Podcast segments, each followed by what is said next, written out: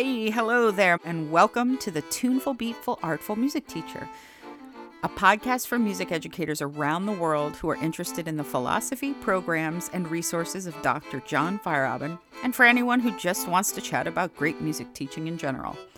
The podcast is generously presented to you by the Feierabend Association for Music Education and hosted by me, Missy Strong.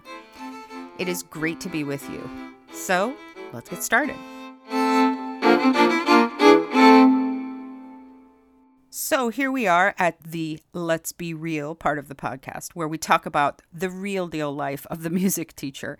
And today I thought I'd talk about something that happened recently with my son, who is in high school and plays viola and marimba and piano. Uh, recently, I was sitting in the string warm up room with him there as a mom. I wasn't working. Uh, he was preparing to audition for a regional orchestra. You know, I don't know about you, I'm sure that most of the time you love to be around other musicians. And the thoughts that I had while I was sitting there, I realized were similar to thoughts I have had uh, as I've taken my own students or chaperoned similar types of events with young students and music. As I watched these kids practicing and chatting, running around, joking around, nervous, focused, upset if they came out and felt like they didn't do well, it just hit me that for so many of them, this is where a lifetime of music nerdiness begins. They were so excited to see other musicians from their own schools or from other ensembles in which they had performed. Some of them had been together at All State, some had been at All Eastern for here on the East Coast. And I just think there's something to be said about the power of camaraderie amongst musicians. There's plenty of competition, but it was great to see how much they loved being together also for me as a teacher of younger students, it was cool to see kind of the fruits of the labor of their current teachers, but also harken back to the dedication of whoever were their earliest music teachers. And though I know that sometimes parents can kind of be a pain, and I'm a parent, so I can say that, it was amazing to see the dedication of those parents who woke up early because it was early. Some of them drove well over an hour to get there and they worked hard to get their kid there and they sat around for a couple hours waiting for that process to be done. One mom I remember, um, who's definitely a better person than I am, was literally holding up her daughter's violin music quite high, I want to add, up in the air for over 20 minutes because there were no stands for her to use. And I kept thinking, it takes a village.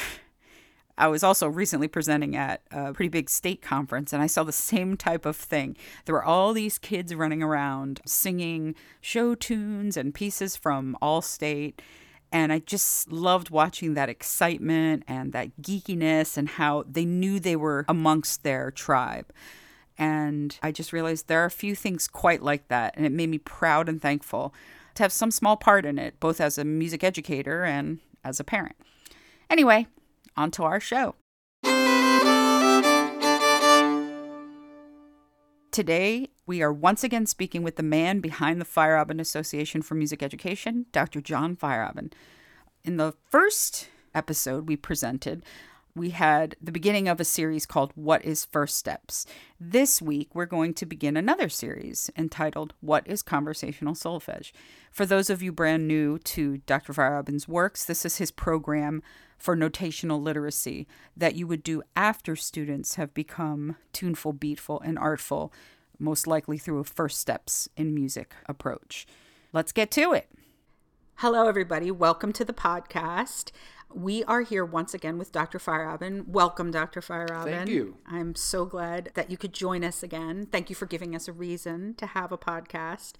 In the first podcast, we talked about what is uh, going to be an ongoing series what is first steps we talked with a little bit of an overview a little bit of the background and we're also going to have a little series called what is conversational solfege I was thinking about something that happens to me a lot, and I'm curious to see if it happens to you.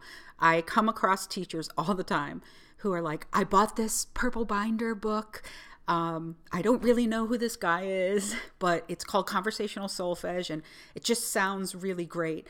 But I'm not sure how to use it. I'm not sure exactly what it is. Is it a whole curriculum? Is it just you know part of it?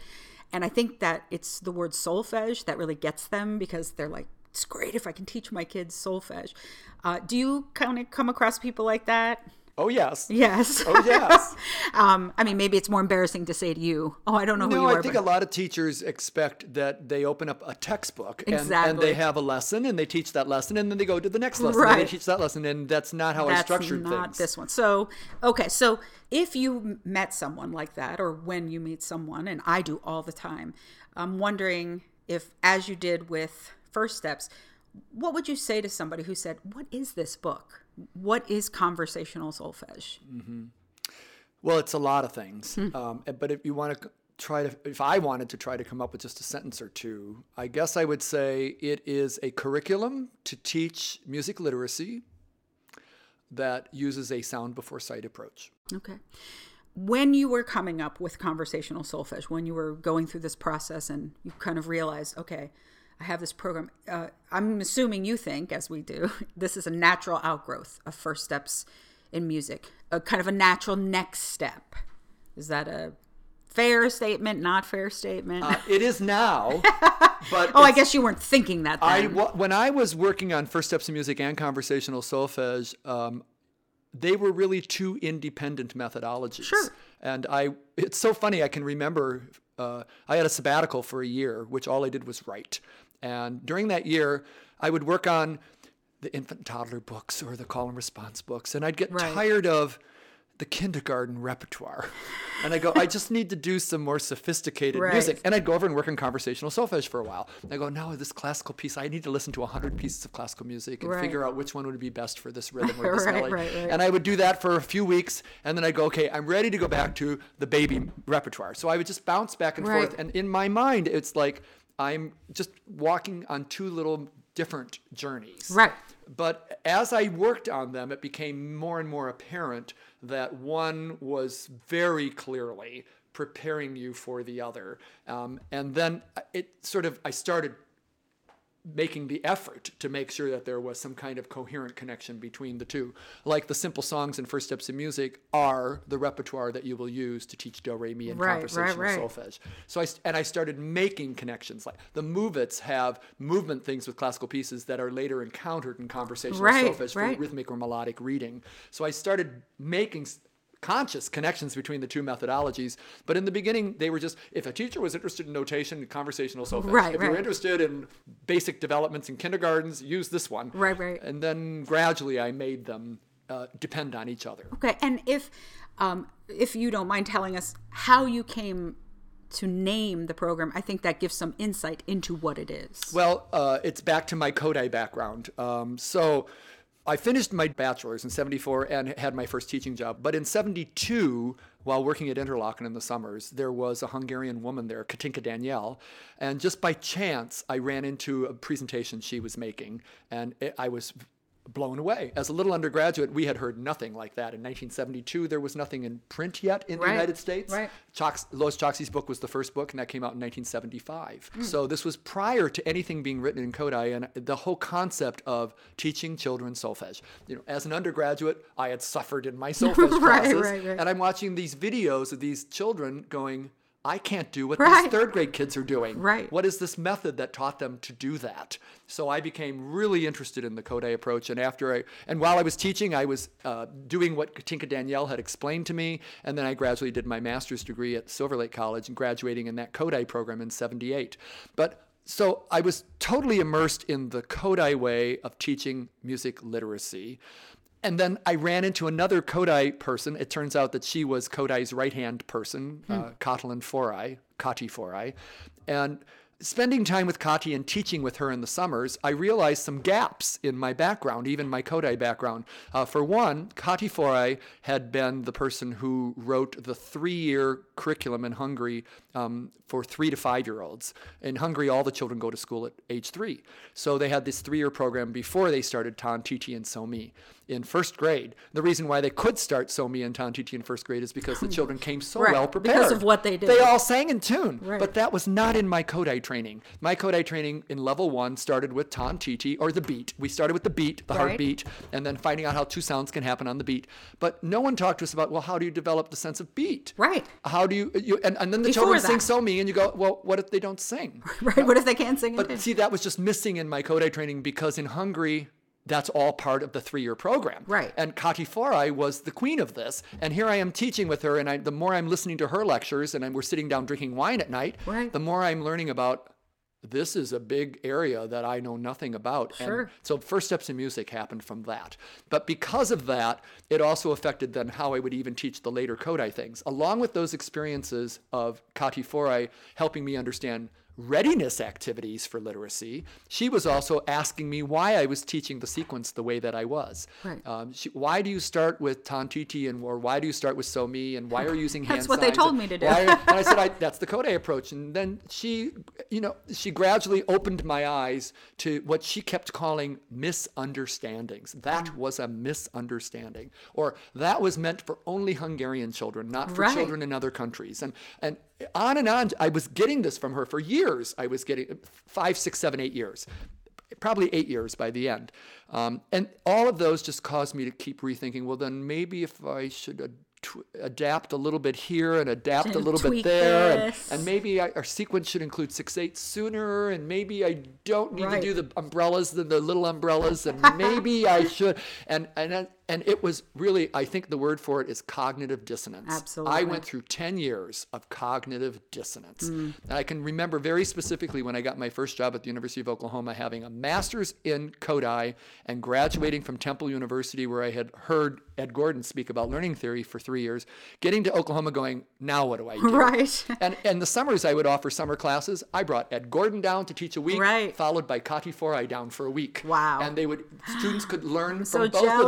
of them. And my brain was just exploding with I'm just so conflicted. Right. So I think what I've done is yes, and others have said it looks like I've tried to do some kind of a blend of the Right. two. And, and to some extent, I guess that's true. I think the blend is probably 90% Right, weighted in Kodály, Kodály. and there might be a 10% influence from sure. Ed Gordon because I was well on my way to music literacy and Right, re- readiness right. and all that before even meeting music learning theory. But what I think I, I, I started tweaking was after Kati Forrai telling me the the two things that um, are needed adjustment for to make conversational because happen Because of the misunderstandings. because of misunderstandings. The two things that needed adjustment was what to teach Right. in what order. The Hungarians had a what to teach based on char- rhythmic and melodic characteristics of Hungarian folk songs, Right. and they went from simple to complex. Okay. That needed to be adjusted. What are the rhythmic and melodic characteristics of American folk songs, and how do we place those in order from simple to complex? That had never been done, and to my knowledge, still has not been done Right. in any American Kodály curriculum. The second thing that needed to be adjusted was the what, the how. So the what and the how. And the how was in Kodály we learned preparation, presentation, and practice. And practice was done through three ways: through uh, uh, listening, reading, and writing.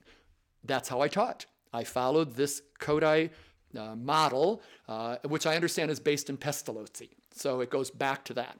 Um, but now I'm hearing from Ed Gordon some things, and I'm le- reading from Jane Healy some things, and Kati Forrai is talking to me about things, and I'm going, sound before sight. Hmm.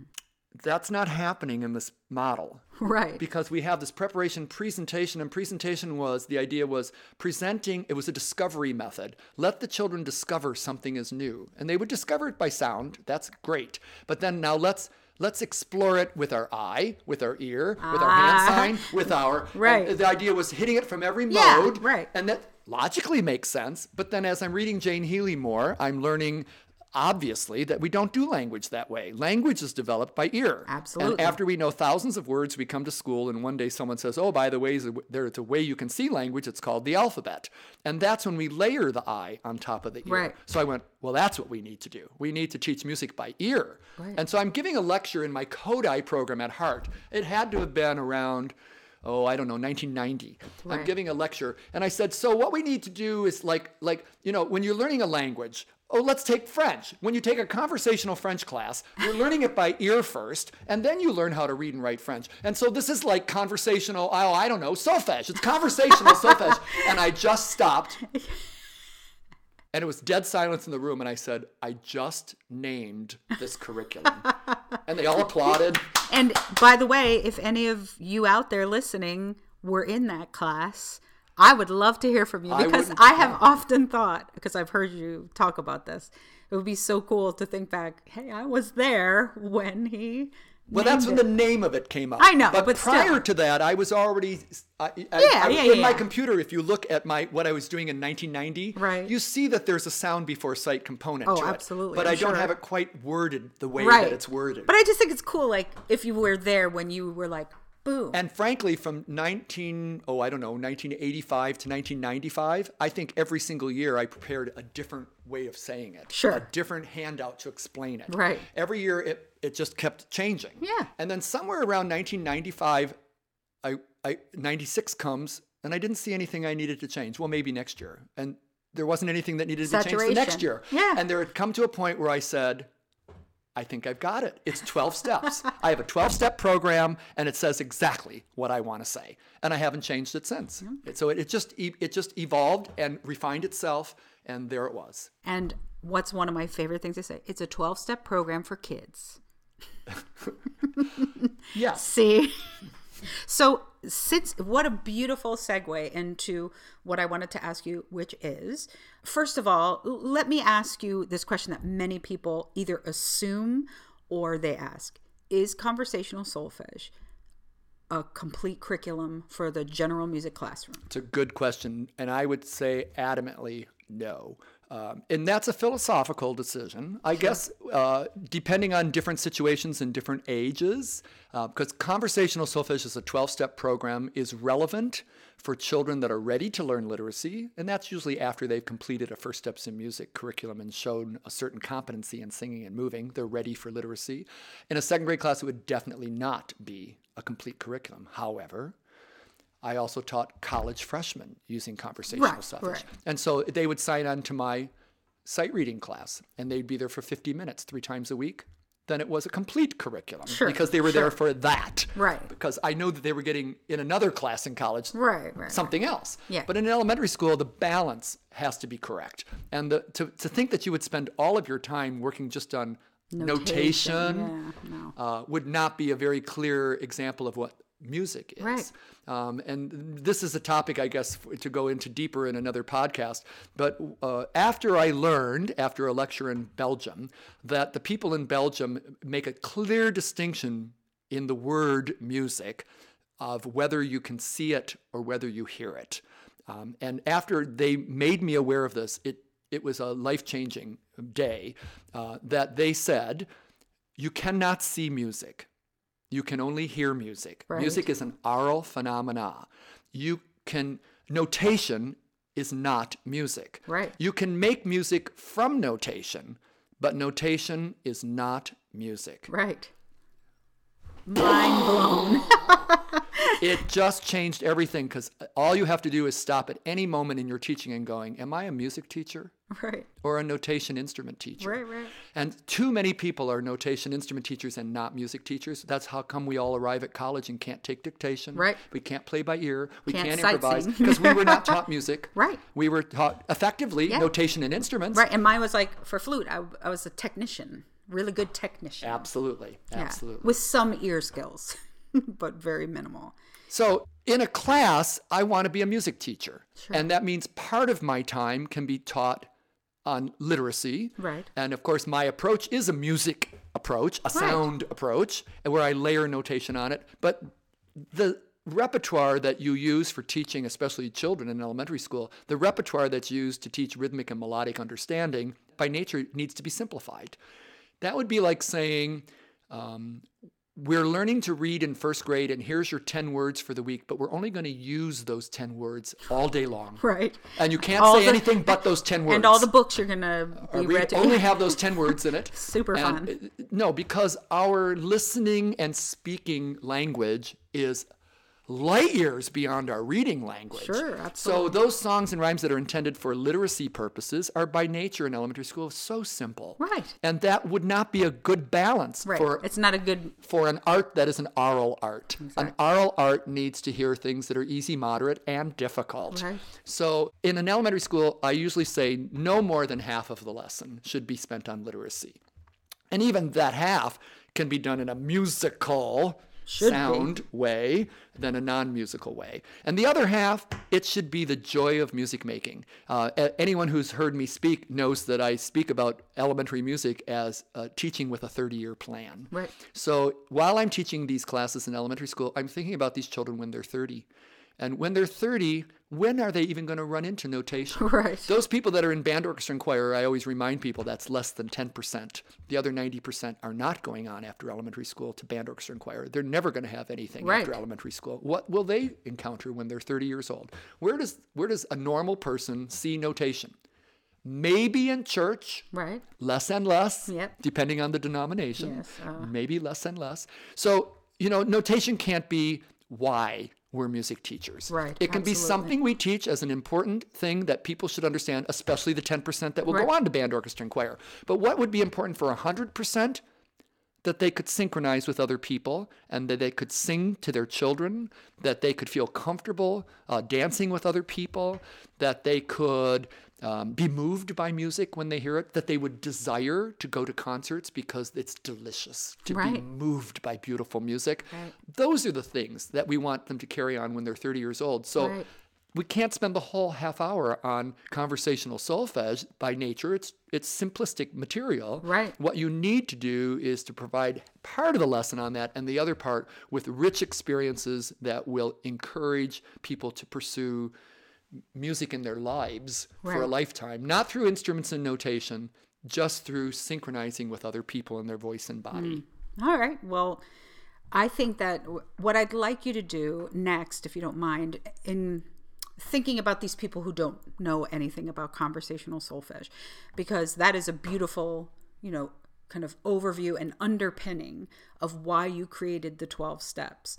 The next question often is, well, what are these 12 steps? And I just want to say one thing. I'm going to try to articulate it. You tell me if I'm accurate. And that is conversational solfege moves in units, right? That's Unit the what. one- Unit Yep, one is what unit you two. teach, and unit Right. two is what you teach next. Sure. And so, um, in a unit of conversational solfege, no matter if it's in level one, level two, level three, there is a musical idea. A rhythmic Correct? or a melodic idea. Sure. And you are going to take the student from step one to step 12. Is that accurate so far? Yes. From what I'd say to my students is like from readiness, which is a nice way I say of they don't know anything. right? You know, it's like, you know, they don't know what this tonal or rhythmic thing is to a full knowledge of it and being able to create with it by the end. Does that seem accurate to you? Yes. Step 12 is composition. Um, right. And composition is being able to write down your original thoughts. And I think that is the ultimate musical achievement. Absolutely. Being able to create and accurately represent your musical creation in notation. Right. And from 1 to 12, step 5, which we'll talk about later in depth. Would you say it's kind of the pinnacle? It's kind of like It's the assessment to see if the sound understanding is complete. yes. If the sound understanding is complete and you can assess it at step five, you know that you're ready to bring in the eye. Yes, and we're going to talk about that. Uh, but What what I what I'm trying to say is we're moving the student in each unit of conversational solfege from readiness to kind of fullness Yes. with that concept. Yes.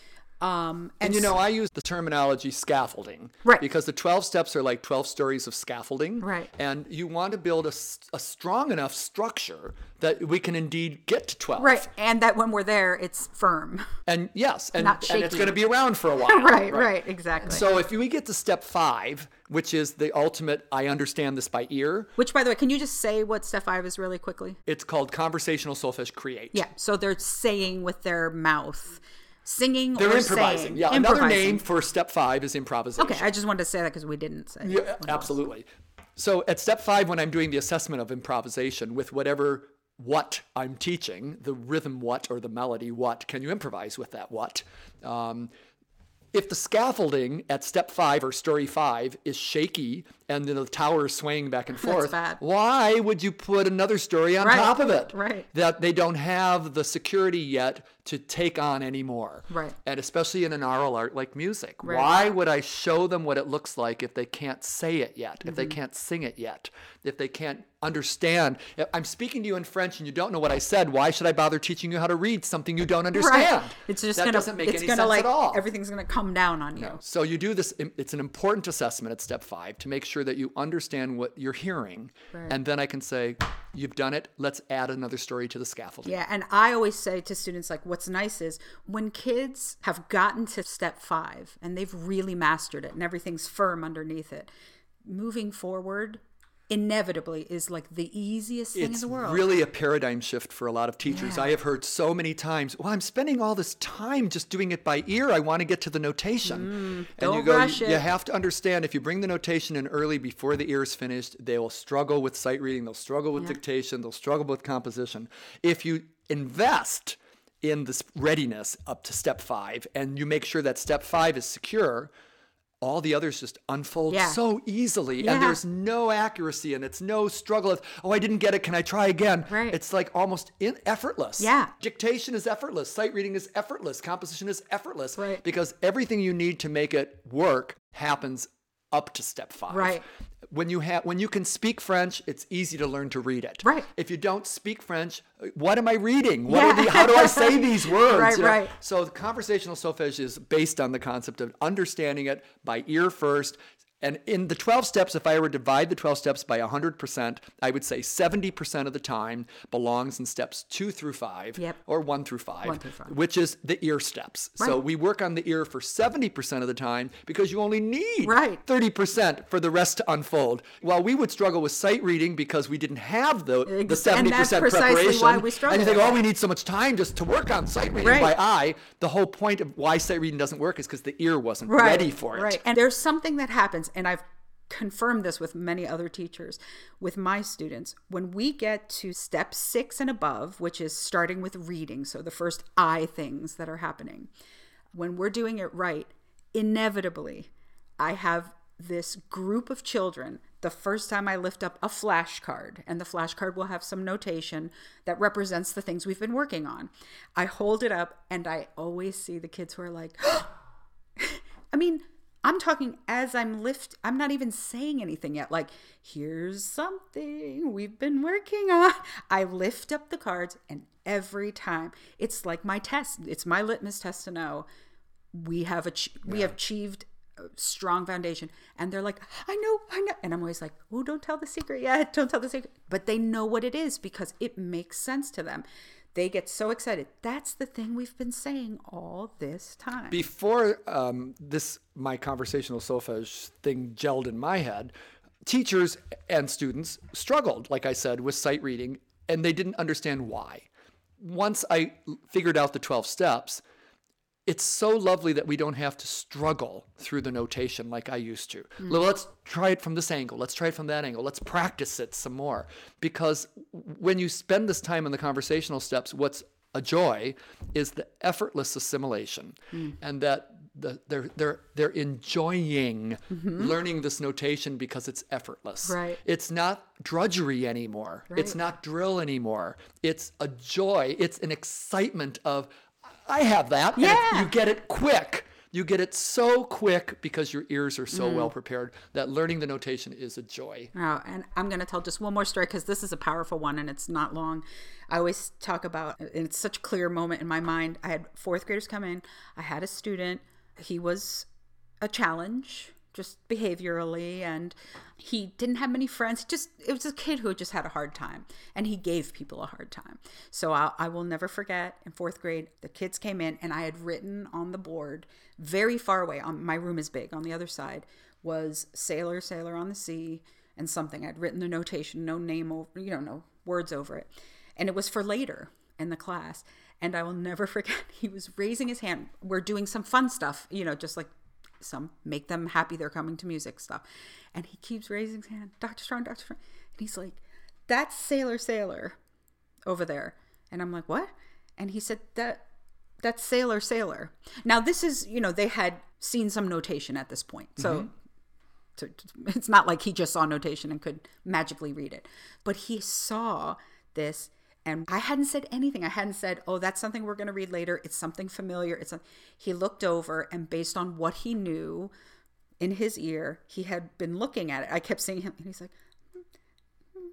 He's like, "That's Sailor Sailor on the Sea." And he was so he was just so excited. It's the first time I ever saw him get so excited about something. And I had him go over to the board, read it for everybody. And, and I said to them, Do you think he's correct? Does this? And they were like, Yeah, well, why don't you guys try to decode it since we're sitting here right now? Uh, let's see if he's right. And I'm teasing him, You ruined my whole class. You just came in and you spoiled the class. And he's like, I spoiled music class. I read. And what it was just, and I think of that all the time that he just intuitively knew to look over there and we had only been reading for a short while and he just knew it and i just you know I the phrase it. for that is that he could hear with his eyes yes he could hear with his eyes Yep. and that's conversational solfege is about teaching children to hear with their eyes and see with their ears Yeah. um, you know you're telling me his uh, personal uh, similar story to looking across and recognizing sailor sailor i was down in uh, fort worth texas um, giving a presentation at bass hall um, and this fellow who was the, the administrator of the building, Of the building, uh, okay. uh, who a musician also, his name was Paul Beard, said, "Would you like a tour?" This building had just opened up. If you've ever been in Fort Worth, go I've never see, been there, but- go to this concert hall. You will, it will blow your mind. He modeled it after La Scala, and it is the most incredible concert hall with amazing f- acoustics. So he said, "I'm going to give you a tour." So we're down in the basement where the bathrooms are, and he's telling me about how smart we were because we have 20 stalls in the women's bathroom and three in the men's. and he's walking me through the pretty- bathroom, and that I go into the smart. women's bathroom, and there's a nice little black and white tile design all the way around the ladies' bathroom. And he just, just a side little comment as we're walking through goes, I bet you don't know what that is. And I went, Oh, it's the New World Symphony.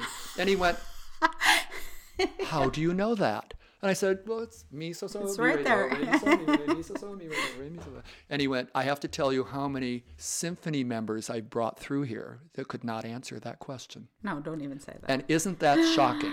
Because people can become quite proficient with notation and instruments, notation and instruments, but lack music. yep and that's what conversational solfege It's to make sure you're teaching does. music. Yeah.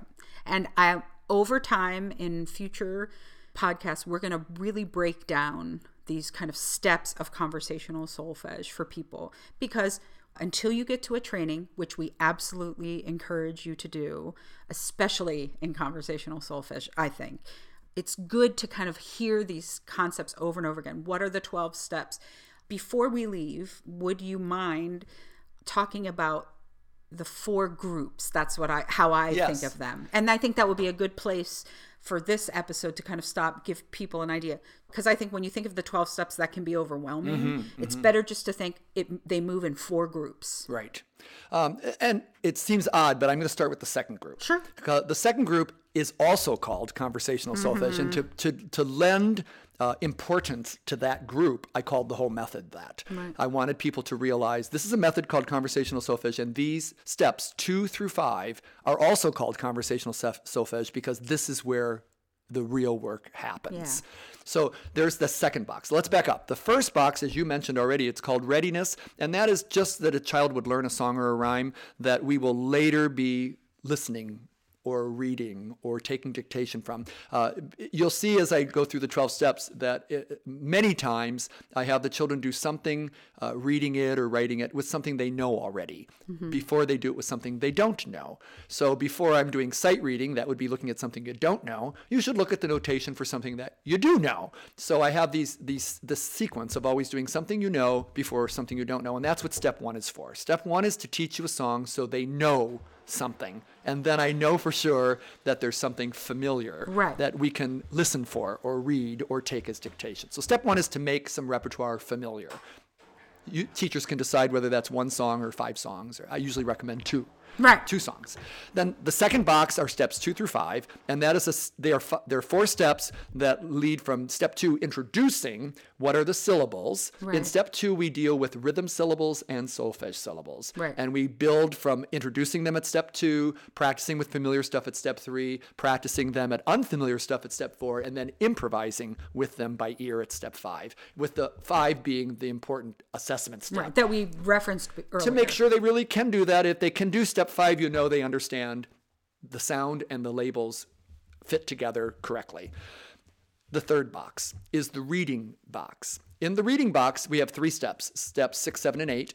Um, and that is very much the way children are taught to read in a first grade or a second grade. They have flashcards, 10 vocabulary words a week. The vocabulary words are shown to the class, and you say, Look, this card says refrigerator. The children chant refrigerator. Right. And then this one's spaghetti. And this one says spaghetti. So that's step six. Step six for me is this is what the rhythm looks like. This is what the solfege looks like. And I sing it for them. Right. Let me sing this flashcard for you. Let Sure. me sing or speak this flashcard for you.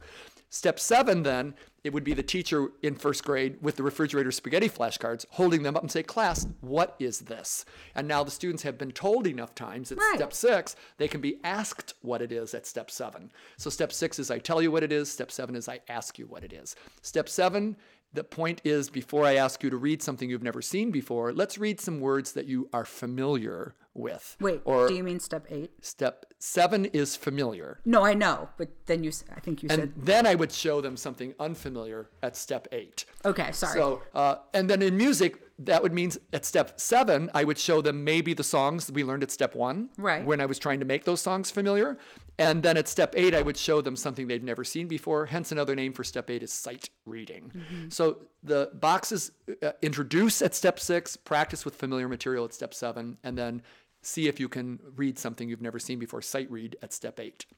The last box has four steps in it. That's called the writing steps. They go the fastest. Yep. Um, there's a lot of connection between the writing steps and the solfege steps.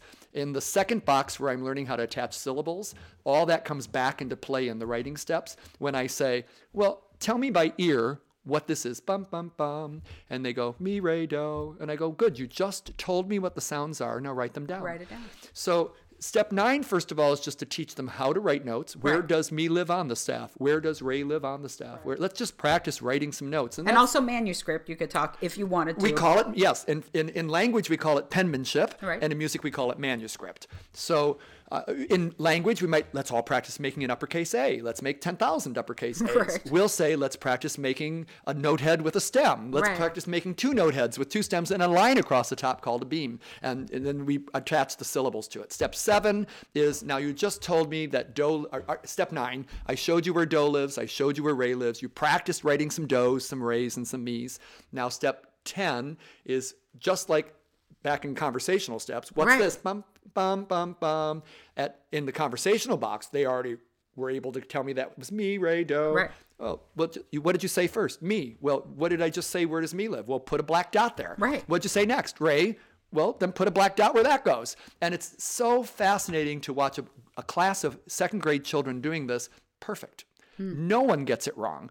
But in the past, if I went bum, bum, bum, write it, who knows what they would have Right. written? How would they know? But syllables are power. and if you that. can do the conversational steps of attaching syllables to the sounds, the syllables tell you what to write. Right. So this writing box, this fourth box, goes very fast Mm-hmm. because of the good work you did in the syllables, the second box. Right. Your, if your syllables are in place, writing's a no-brainer. Mm. Once you show them where Do lives, Ray lives, and Me lives, 100% of the children take perfect dictation Right. in a joyful manner. It's effortless. They love music rather than this is so hard. I'm gonna cry. I'm in dictation, and, which I felt as Right, a freshman in college. Oh, Why can't too. I do this? well, my piano teacher, Sister Cordula, never had me do that. Why was I supposed to know how to do that? Right. But here, my little second grade kids can take dictation better than I could as a college freshman. Syllables, the second box where you learn syllables, before the third box where you learn notation, before the last box where you take the syllables and transfer it into notation. Right, right. The end. I love it. And I think of those four categories or four boxes, um, two, three, and four, you know, one is one is crucial, but one is just Fun. Yeah, and I I'll say to students like if I walked into your classroom while you were in the first box, it should just look like music class. You know, you should be singing and doing a game and learning a chant and or learning a rhyme. And two, three, and four, you're just digging in those two boxes, two, three, and four. For the literacy part of your lesson. Of you're, course, You're digging in as you are unfolding the concept of literacy from, with a sound before sight approach. Absolutely. And that's why I think that's a pretty good program you made, Dr. Why, Feierabend. thank you. it was 45 years in development. Well, I'm sure glad I didn't have to do that. Thank you for your work. I look forward to really digging into this. If you're interested, you're listening, and you want to learn more besides getting the actual curriculum, that's another thing I love. It is not expensive at all, which is phenomenal. I would encourage you to look for a training with Dr. Feierabend or one of the teacher trainers from FAME. Speaking of FAME, I hope you're a member. And if you're not, why aren't you? That's my banner cry. I hope that you will look into the things that we have. One of them, until you can get to a, an in person training, which cannot be replaced. So definitely do that. There is a DVD Set called of DVDs. yes, called Conversational Solfege Explained. Explained, which is really great. Also, we have a new book, Fire Feierabend Fundamentals. In that book, there are several chapters explaining conversational solfege, talking about different challenges that people have. Of course, that book also has a ton about first steps in music. So look into that book. Uh, those things are available at GIA Publications. And don't forget the Facebook page by the same name. Yes, the Facebook page called Feierabend Fundamentals. Some people will have discovered this through that Facebook Yes. page, but it's possible they're hearing this without being aware of this Yep. incredible Facebook page. Yeah, we have a really wonderful community, and I hope that you uh, have benefited from this and will continue listening. Thank you, Dr. Feierabend, again for My everything, for you. being here, and for sharing, and for putting up with my crazy questions as always. You were wonderful. Thank you. Thank you very much, and we'll see you the next time.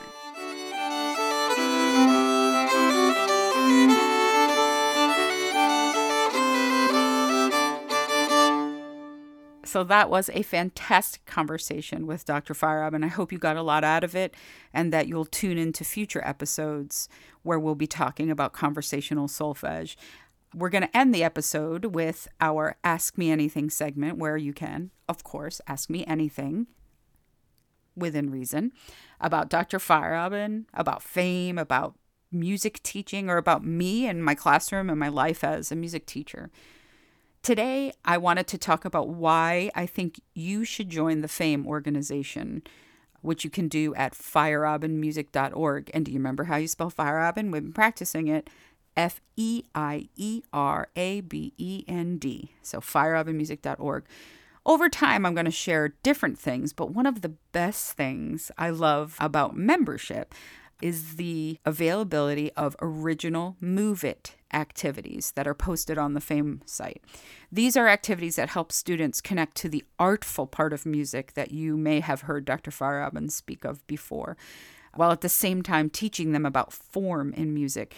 The original Move Its that are up on the FAME website for members only are inspired by the amazing work that Dr. Feierabend and Peggy Lyman did some years ago on their two Move It DVDs. If you don't have those, definitely run out and get them because they're fantastic resources. These original Move It activities for members only have been created by the teacher trainers of the FAME organization and are a wonderful resource if you really like doing those with your kids. If you have questions you'd like me to answer in the future, or ideas for future podcasts, or a funny story about teaching, or just general questions, please email the show at tuneful, beatful, artful podcast at gmail.com. If you'd like to find out more about Dr. Feierabend and his programs and resources, visit giamusic.com slash Feierabend. So that's G-I-A, the letters. giamusic.com slash Feierabend. And of course, please visit feierabendmusic.org to find out more about the FAME organization. Thank you so much for listening. I hope it was helpful and that you enjoyed yourself. I hope you were encouraged and inspired to do something new. Please tune in for our next episode, and until then, keep doing all you can to create a more tuneful, beatful, artful world.